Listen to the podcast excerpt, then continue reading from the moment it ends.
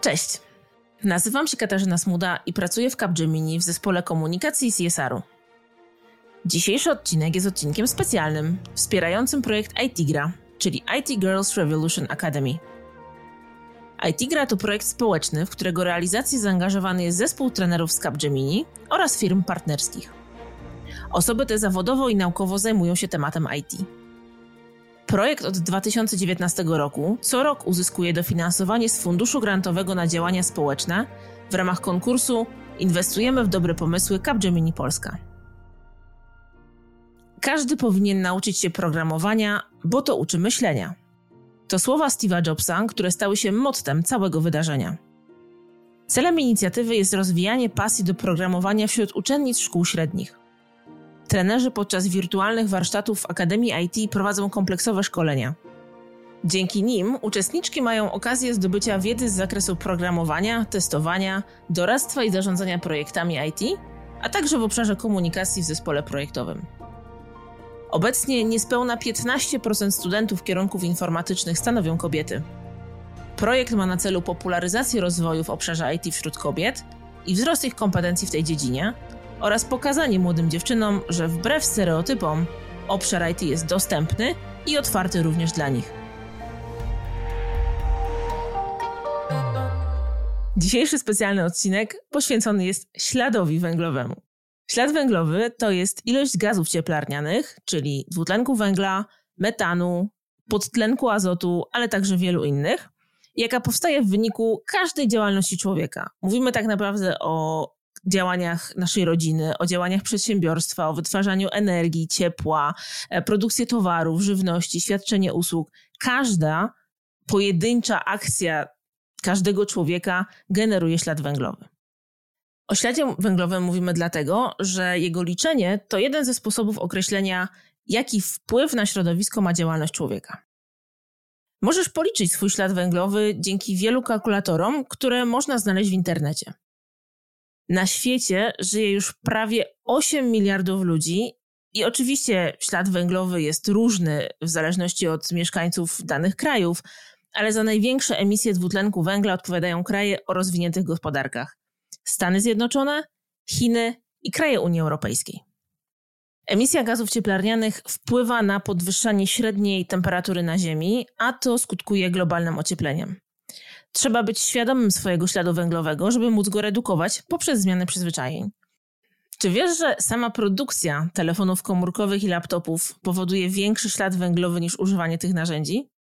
Nie martw się, tylko trzydzieści cztery procent respondentów badania Capgemini Sustainable I T, ekspertów z dużych międzynarodowych firm, było tego świadomych.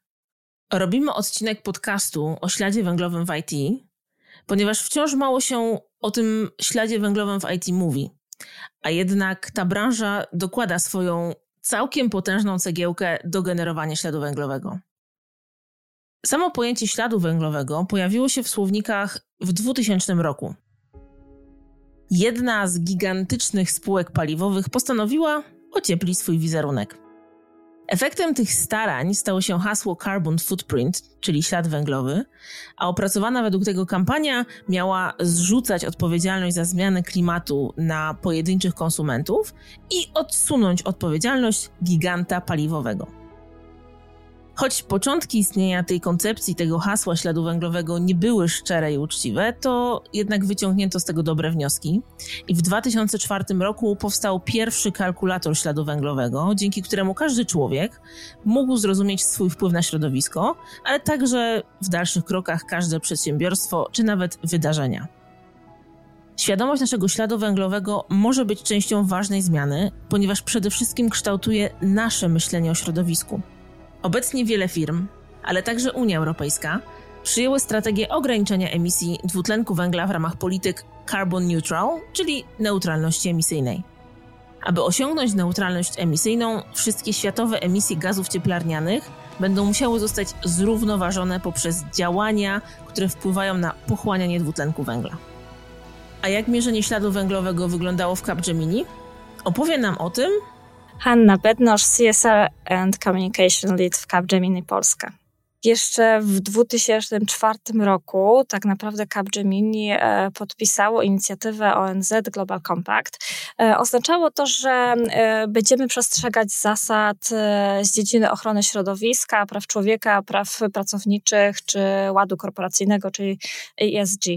Natomiast takie konkretniejsze działania zaczęły się zaraz po tak naprawdę przyjęciu siedemnastu celów zrównoważonego rozwoju przez O N Z, czyli w dwa tysiące piętnastym roku, i jako jedni z pierwszych z danego sektora w, obraliśmy sobie właśnie ten cel zmniejszenia emisji dwutlenku węgla, o którym wspomniałaś i który udało nam się um, uzyskać tak naprawdę dziesięć lat przed ostatecznym terminem, jaki sobie obrało O N Z.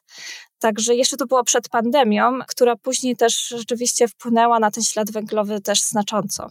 Również przez nowe modele pracy, hybrydową pracę, pracę zdalną, jakby komunikacyjnie pod względem transportu i dojazdów do pracy, dojazdów do klienta, dodatkowo uzyskaliśmy właśnie lepsze wskaźniki emisji dwutlenku węgla. Z kolei o perspektywie firmy Microsoft opowie Joanna Molik, liderka do spraw zrównoważonego rozwoju i E S G. Patrząc na to, jak Microsoft do tego podszedł historycznie, to już jest droga, która trwa dobrych kilkanaście lat, kiedy mierzymy po pierwsze nasz własny ślad węglowy i co więcej, jak już zaczęliśmy go dobrze mierzyć, mogliśmy podejmować też działania zmierzające ku redukcji, docelowo eliminacji. I co więcej, to jest jeden z elementów naszej strategii zrównoważonego rozwoju, z którego jestem szczególnie dumna. Microsoft jest firmą dość młodą, czterdziestoparoletnią, i mamy ambicje do dwa tysiące pięćdziesiątego roku usunąć wszystkie nasze historyczne emisje, czyli stać się naprawdę firmą, która nie ma wpływu negatywnego na środowisko nie tylko tu i teraz, ale również skompensować ten nasz carbon footprint z czterdziestu paru lat działalności. Uważam, że jest to bardzo ambitny cel. Wszyscy teraz chcą być carbon net zero, natomiast myślę, że tu, i to z tego jestem bardzo dumna, chcemy pójść jeszcze o krok dalej i mamy ku temu realny plan. Żeby zredukować ślad węglowy, najpierw musimy go zbadać. Więc jakie obszary działalności branży I T generują ślad węglowy? Po pierwsze, i to jest chyba najważniejszy obszar, to utrzymanie centrów danych. Centra danych to olbrzymie budynki, w których zlokalizowana jest infrastruktura informatyczna, czyli najprościej mówiąc serwery. Na przykład Google dla swoich dwóch i pół milionów serwerów używa aż dwudziestu dedykowanych centrów danych zlokalizowanych na całym świecie. Żeby takie centrum danych mogło funkcjonować, potrzebne są olbrzymie ilości energii, zapasowe źródła zasilania, a także potężne systemy chłodzące. Szacuje się, że centra danych stanowią jeden procent światowego zużycia energii. Drugi obszar to wszystkie interakcje cyfrowe. Czy wiesz, że dziennie na świecie wysyła się trzysta sześć miliardów maili? Taka ilość wiadomości to mniej więcej tyle dwutlenku węgla, ile generowałoby dwanaście tysięcy lotów na Księżyc. Wszystkie działania cyfrowe, wysyłanie maili, rozmowy wideo, przechowywanie i, i udostępnianie danych, to wszystko wiąże się z emisją dwutlenku węgla. Codzienne funkcjonowanie dużych przedsiębiorstw to również olbrzymia liczba interakcji cyfrowych. Każda z nich to emisja dwutlenku węgla. Kolejny obszar, i myślę, że to jest wyzwanie nie tylko dla branży I T, to jest sprzęt, czyli laptopy, monitory i telefony komórkowe.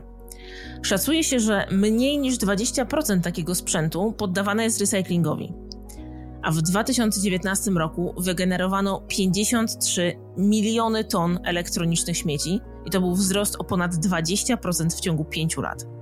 Wciąż niewiele się o tym mówi, ale nawet wybór odpowiedniego języka programowania albo usprawnienie infrastruktury także pozwala na zmniejszenie śladu węglowego generowanego przez systemy i aplikacje.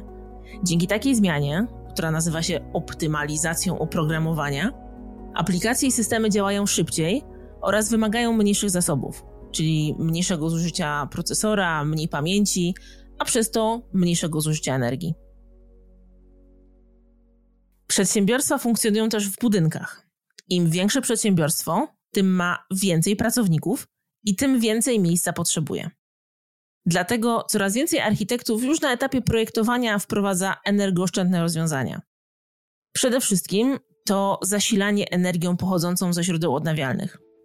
ale oprócz tego wprowadzane są też inne energooszczędne rozwiązania, które zmniejszają zanieczyszczenie, zużycie wody, czy też mają dobry wpływ na segregację odpadów w budynku. I stąd też cały obszar inwestowania w innowacje w obszarze szeroko rozumianym jako smart buildings, czyli te inteligentne budynki, które jest nakierowane na obniżanie zużycia energii, czyli tak naprawdę poprawę efektywności energetycznej tych budynków, ma realny, mierzalny wpływ na emisję C O dwa. My na własnych kampusach Microsoftu stosujemy niezwykle innowacyjne rozwiązania, jeśli chodzi o alternatywne źródła zasilania. Mówimy już nie tylko o energii słonecznej, ale na przykład geotermalnej, tam gdzie jest to możliwe. Mamy centra danych, które są zanurzone w oceanie i chłodzone wodą. Eksperymentujemy również z ogniwami wodorowymi. To są wszystko innowacje technologiczne, które się przekładają na realne korzyści związane z obniżeniem emisji. Patrząc też na nasze centra danych, mamy do tego odpowiednio transparentne i wiarygodne dane pokazujące naszym klientom, jak bardzo ślad węglowy z usług chmurowych, z których nasi klienci korzystają, jest mniejszy w stosunku do tego, co, co klienci są w stanie osiągnąć w swoich własnych centrach danych. I to są oszczędności rzędu dziewięćdziesiąt pięć procent. Także przez tą tak zwaną hyperscale, czyli hiperskalowalność naszych centrów przetwarzania danych, jesteśmy w stanie pomóc sobie i klientom zaoszczędzić na emisjach C O dwa i myślę, że z jednej strony oczywiście strategia redukcji wszelkich emisji to jest jeden, powiedzmy, z takich priorytetowych obszarów, natomiast oczywiście angażujemy się i mamy ponad miliard dolarów zainwestowany w Climate Innovation Fund, czyli fundusz, który my sami, tudzież z organizacjami, które aplikują o granty, tworzymy czy inwestujemy w nowe rozwiązania z obszaru właśnie redukcji, czy już w tej chwili bardzo sporo inwestujemy w obszar the carbon capture, tak, czyli przechwytywania, wychwytywania dwutlenku węgla, który do tej atmosfery już trafił, tak, no bo zredukować do zera w niektórych przypadkach jest bardzo trudno. Odpowiednie zarządzanie budynkami to jedno, a wybór odpowiedniej floty samochodowej to drugie. Capgemini zarządza także wyborem transportu podczas podróży służbowych. Co to oznacza? Wybierana jest taka właśnie najlepsza opcja i sugerowana jest pracownikowi. E, oczywiście, jeżeli mówimy tutaj o podróżach międzykontynentalnych, no to wybór jest jasny, natomiast też również obierana jest taka najprostsza, najmniej wpływająca na środowisko ścieżka, tak? Te podróże rzeczywiście są optymalizowane. Myślę, że warto również wspomnieć o tak zwanym car sharingu, czyli o wspólnych przejazdach. Taką platformą udostępniamy naszym pracownikom, gdzie mogą się umawiać tak naprawdę na wspólne podróże do pracy i z pracy. Również jednym z naszych działań w Capgemini rokrocznie już jest takie wyzwanie rowerowe, które mobilizuje naszych pracowników do podróżowania innym środkiem transportu, jakim jest rower. W tym roku, w, w tym wyzwaniu trzy razy okrążyliśmy ziemię. Właściwie to nasi pracownicy okrążyli ziemię na rowerze i również nagradzając tych naszych pracowników oferujemy właśnie udział w nasadzeniach w Polsce w różnych lokalizacjach blisko naszych biur. Projekty społeczne i środowiskowe nie są łatwe. Polacy nadal nie mają wiedzy i świadomości na temat wielu procesów, które wpływają na środowisko. Jak więc firmy mogą wpływać na budowanie świadomości i angażować pracowników w różne projekty? Październik w Microsoftie jest tradycyjnie miesiącem tak zwanego Give Month, czyli corocznej, bym powiedziała, kampanii bardziej podsumowującej nasze działania w obszarze szeroko rozumianych filantropii i C S R-u, tak, czyli społecznie odpowiedzialnego biznesu, więc dużo tych aktywności jest w tym miesiącu październiku podsumowywanych, więc wiem, że praktycznie dla osoby, która chce, będąc pracownikiem Microsoftu, ma swoje sprawy, które są dla, dla niej ważne, myślę, że znajdzie możliwość zaangażowania się w niemal każdym obszarze. Dla mnie bliska na przykład jest edukacja. Ja wywodzę się z rodziny o mocnych tradycjach nauczycielskich. Tak, moja mama jest już nauczycielką teraz na emeryturze i, i rodzeństwo również, więc dla mnie ta edukacja jest bliska mojemu sercu, a pomimo tego, że od, do niedawna pracowałam głównie w sektorze finansowym, to zawsze udawało mi się znaleźć okazję, czy to właśnie do wystąpienia jako mówca motywacyjny dla zespołu licealistów, czy pojawienia się na konferencji dla firm prowadzących największe sieć prywatnych uczelni ekonomicznych w Polsce. Także ja to nazywam trochę działaniem na pograniczu empatii i entropii, bo pomaga mi się to zaangażować w rzeczy, które są dla mnie ważne personalnie, osobiście i są bliskie mojemu sercu. I co więcej, ta entropia, mam taką teorię, że niezależnie w jakim obszarze działamy, pracujemy, czy jesteśmy zawodowym kierowcą, czy jesteśmy sprzedawcą w sklepie, czy jesteśmy telemarketerem, nie można spędzać sto procent czasu na jednym tylko obszarze. Każdy musi zobaczyć, czy uda się zrobić coś, co jest trochę od czapy, mówiąc wprost. Ma sens z perspektywy biznesowej, tak? Bo nie czarujmy się, jesteśmy zatrudniani w firmach, które płacą za nas czas, więc są zainteresowane również efektami naszej pracy. Ja zawsze staram się szukać takich obszarów, gdzie one są na styku tego, co Microsoft robi, może gdzie indziej, na przykład edukację. Moje koleżanki nazywają to side hustles, tak? To już takie, bym powiedziała, trochę działalność na boku. Ja staram się na to patrzeć jako passion projects, czyli projekty, które nie mają jakby priorytetu super biznesowego, natomiast potencjalny tak zwany impact, czyli wpływ na, na biznes, na środowisko, na ludzi jest pozytywny i daje nam takiego niesamowitego kopa, jeśli chodzi o endorfiny i, i poziom zadowolenia z tego, że nasza praca ma sens. Prawie połowa badanych firm wskazuje na brak narzędzi lub standardów do oceny śladu węglowego. Z drugiej strony, sektor technologiczny na świecie odpowiada aż za cztery procent globalnej emisji. A jak wygląda to w Polsce? W Polsce zaledwie pięć procent firm z branży technologicznej mierzy swój ślad węglowy. A jak w praktyce mierzy się ślad węglowy? Globalnie dla wszystkich oddziałów firmy, czy lokalnie, na przykład dla Capgemini Polska? Działamy lokalnie i globalnie. Tak naprawdę globalnie to są tylko spajane te właśnie lokalne dane. Także tutaj zarządcy budynków przedstawiają nam również dane z budynków. My mierzymy właśnie, jaki ślad węglowy nasza flota samochodowa będzie wykonywała, ale również mierzymy właśnie ślad węglowy naszych pracowników w pracy hybrydowej. Co jest ważne, przyglądamy się właśnie im nawykom w domu podczas pracowania i na tej podstawie również możemy sprawdzić, jaki ślad węglowy jest, kiedy są w biurze, a tak naprawdę kiedy pracują zdalnie. Bazujemy to tak naprawdę na rokrocznym badaniu, gdzie tak naprawdę pracownicy po prostu odpowiadają według własnej wiedzy i tak naprawdę nie jest to obowiązkowe.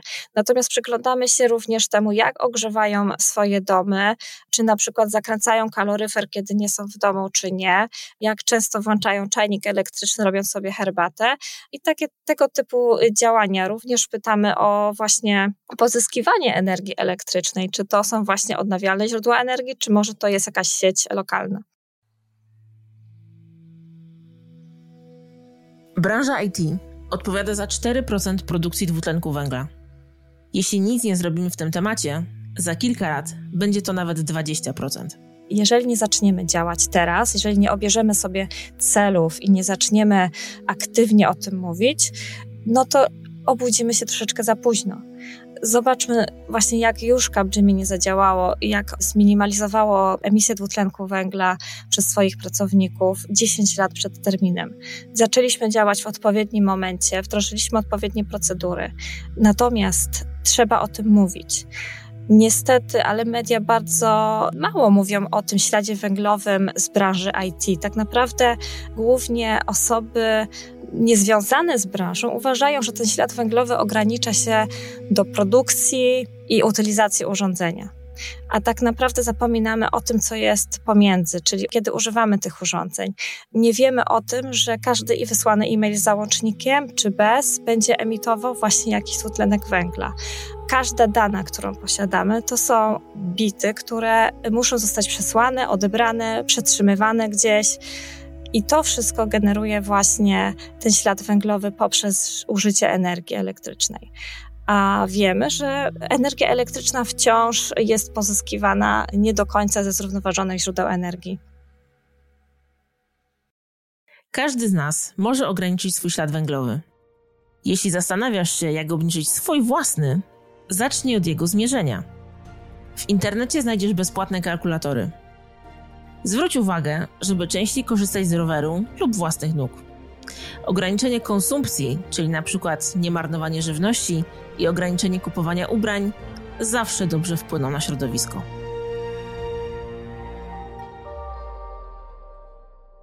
Źródła danych z tego odcinka znajdziesz w jego opisie.